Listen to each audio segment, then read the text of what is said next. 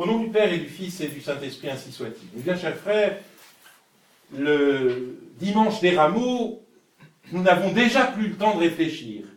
La, je dirais, la, machine infernale est enclenchée. Tout commence par un triomphe, mais nous savons que tout finira mal. Et en tout cas, nous n'avons pas le temps de parler de la passion.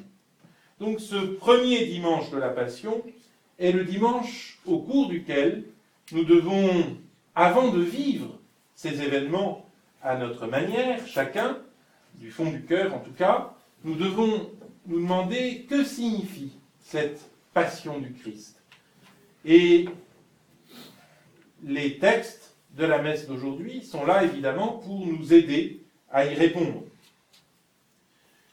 Le texte de l'Évangile est un texte terriblement polémique déjà, vous le, ressentez, c'est une discussion terrible avec les Juifs, qui se termine par la proclamation de la divinité du Christ. Le Christ affirme sa divinité en employant ce terme qui, chez les Juifs, signifie Dieu et fait partie de ce tétragramme sacré que l'on ne prononce jamais en hébreu, je suis. Je suis. Avant qu'Abraham fût, je suis. Cette affirmation par le Christ de sa divinité, si nous la lisons maintenant, c'est pour bien comprendre de quoi il s'agit au cours de cette passion du Christ. C'est pour bien comprendre que le Christ n'est pas un loser, que le Christ n'est pas quelqu'un qui a perdu face à des ennemis plus forts que lui, que cette passion, ce n'est pas une banale partie de bras de fer, mais que, au contraire, il est venu pour cette heure-là et qu'il donne sa vie d'une manière volontaire. On le voit jusqu'au dernier moment, il aurait pu quitter Jérusalem, il aurait pu faire autrement, il attend qu'on vienne l'arrêter. Et il attend, vous vous en souvenez, au Jardin des Oliviers, où il passe la nuit, alors qu'il sait que Judas, le traître, celui qui a mis la main au plat en même temps que lui et qu'il a ainsi désigné par ce geste durant le repas du jeudi soir, Judas donc est allé chercher la troupe de bras cassés que le prince des prêtres a réunie. C'est cette euh, troupe armée d'épées et de bâtons, comme nous dit le texte, c'est-à-dire on, imagine les épées rouillées et les gros bâtons euh, que tous, ces, tous ces bras cassés ont pris au dernier moment. On leur a donné un petit sou pour faire cette sale besogne. Et euh, évidemment, lorsqu'ils arrivent pour arrêter Jésus, vous vous en souvenez, ils ne peuvent pas avancer tellement sa majesté les impressionne. Et Jésus est en quelque sorte obligé de se constituer prisonnier. Tout cela, nous le lirons dimanche prochain au cours de la Passion. Et sur tout cela, vous pourrez réfléchir. Mais je dirais dès maintenant, voyons peut-être euh, quelques points plus importants. Et il me semble, le premier point qu'il faut bien comprendre lorsqu'on rentre dans le mystère de la Passion, c'est le caractère volontaire de, de la part du Christ de cette passion. Vous avez cela dans l'allégorie du bon pasteur, au chapitre 10 de Saint Jean, Ma vie, personne ne la prend, mais c'est moi qui la donne. J'ai le pouvoir de la reposer et le pouvoir de la reprendre. Nous, sommes donc, si vous voulez, dans une perspective unique où le Christ donne sa vie par amour. Et il nous dit, il n'y a pas de plus grand amour que de donner sa vie pour ce qu'on aime. On pourrait imaginer que pour manifester la justice de Dieu et pour expier le péché, le Christ aurait pu agir de toute autre manière. Il avait tous les moyens à sa portée pour agir. Et saint Thomas d'Aquin, dans le chant de la Dorothée, nous dit une seule goutte de son sang aurait suffi à sauver l'humanité. Pourquoi le Christ va-t-il ainsi jusqu'au bout?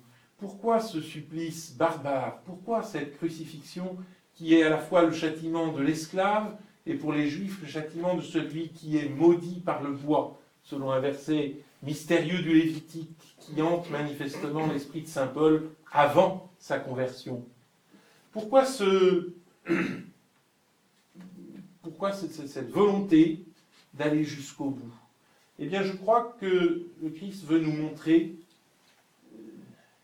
la seule réponse au mal. D'une manière ou d'une autre dans notre vie, nous éprouvons, nous avons éprouvé, nous éprouverons ce, scandale du mal. De, toutes les façons, soit par la mort d'être cher, soit par notre propre faiblesse, soit euh, par telle épreuve qui nous tombe dessus. D'une façon ou d'une autre, encore une fois, le problème du mal n'est pas un problème spéculatif, ce n'est pas un problème pour les philosophes. Les philosophes d'ailleurs n'y comprennent rien et n'y ont jamais rien compris. Tout ce qu'ils ont su dire, c'est que le mal n'existait pas, ce qui est quand même reconnu un peu court. Mais chacun d'entre nous, donc, nous, nous, allons à un moment ou à un autre avoir à faire face. Et à ce moment-là, je crois qu'il faut que nous nous souvenions la manière dont le Christ a fait face. La manière dont cette souffrance terrible du Christ s'est transformée en amour. Le Christ a souffert non seulement par la main des soldats, non seulement par ce supplice barbare, mais il a souffert aussi dans sa psychologie humaine. Il a souffert dans son âme. Et je vous ai dit quelques mots du Jardin des Oliviers il y a une minute.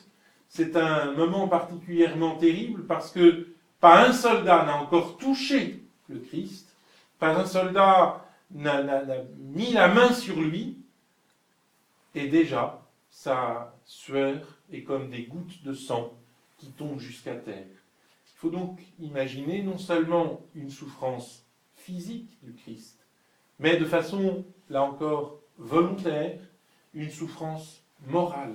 Le Christ prend sur lui toutes les souffrances de l'humanité et il leur donne sens. De sorte que, dans la suite de l'histoire, quiconque souffre pourra dire, s'il le veut, s'il le veut, et encore faut-il le vouloir, pourra dire heureuse ma souffrance. C'est la seule réponse possible au problème du mal. On peut répondre avec 36 raisonnements, tous, je dois dire, plus douteux les uns que les autres, la réponse au problème du mal, c'est de transformer ce mal que nous subissons, ce mal que nous éprouvons à un moment ou à un autre, et vous pourrez toujours me dire que vous, vous ne l'avez pas encore éprouvé, et à un moment ou à un autre, cela vous tombera dessus. Et il faudra vous souvenir du Christ crucifié. Nous sommes les disciples d'un maître crucifié, et le disciple n'est pas au-dessus du maître d'une façon ou d'une autre, nous aurons à participer à ce sacrifice de la croix. Et d'ailleurs, c'est la raison pour laquelle, fondamentalement, nous venons à la messe chaque dimanche. Car qu'est-ce que la messe sinon ce sacrifice de la croix? Sous une autre forme, sous une forme euh, sacramentelle, sous la forme du signe, du pain et du vin. Mais dès le jeudi saint, le Christ a expliqué à ses apôtres ce qui allait se passer. Lui aussi, je dirais, il savait bien que durant sa passion, il ne pourrait plus expliquer, que durant sa passion, il ne pourrait plus parler, qu'il aurait trop mal pour parler. Il l'explique avant sa passion. Et en quelque sorte, la première messe, la scène, le dernier repas du jeudi saint, c'est l'explication de ce qui va se passer dans la suite le Christ euh, prend du pain et il dit Ceci est mon corps livré. Il prend du vin et il dit Ceci est mon sang versé. Et encore une fois, pas un soldat ne l'a touché, il peut quitter Jérusalem en toute liberté, il pourrait se soustraire à sa mission, il pourrait se soustraire à ce supplice, il pourrait ne pas vivre ce sacrifice de la croix, il, ne se soustrait à rien. Et il voit venir les événements. Il sait aussi que ses apôtres autour de lui vont l'abandonner. Il sait qu'il sera seul. Il, en prévient Pierre. Pierre qui a toujours un petit peu ce côté matamor. Vous, vous voyez, assez sympathique parce que malheureusement nous nous y retrouvons plus ou moins dans ce côté matamor de Pierre, euh, qui dit Seigneur, si tous devaient t'abandonner, moi je ne t'abandonnerai jamais, et qui n'est pas capable de supporter le regard d'une servante lui dit Ton accent est celui d'un Galiléen, toi aussi tu étais avec lui. Nous avons donc cette passion que nous devons méditer et, eh bien, chers frères, je vous donne juste quelques éléments, mais il serait bien que durant ce temps de la passion, vous-même vous fassiez effort pour lire et relire ces épisodes et vous apercevrez que tel détail vous a échappé, que telle circonstance vous étiez passé à côté, et cela vous aidera. Et je pense que si nous voulons être tous victorieux avec le Christ le jour de Pâques, il ne faut pas que nous trichions avec ce moment difficile, avec ce moment de douleur, avec ce temps de la passion. Il faut que nous le vivions, il faut que nous le vivions intérieurement, intimement, que nous nous pénétrions de ces événements, car la passion du Christ est nôtre, elle nous appartient, elle est notre réponse le moment venu, comme je vous l'ai dit. Que chacun s'examine et qu'il soit prêt, qu'il soit capable de prendre sa croix après le Christ, celui qui veut venir après moi, qu'il renonce à lui-même, qu'il prenne sa croix et qu'il me suive.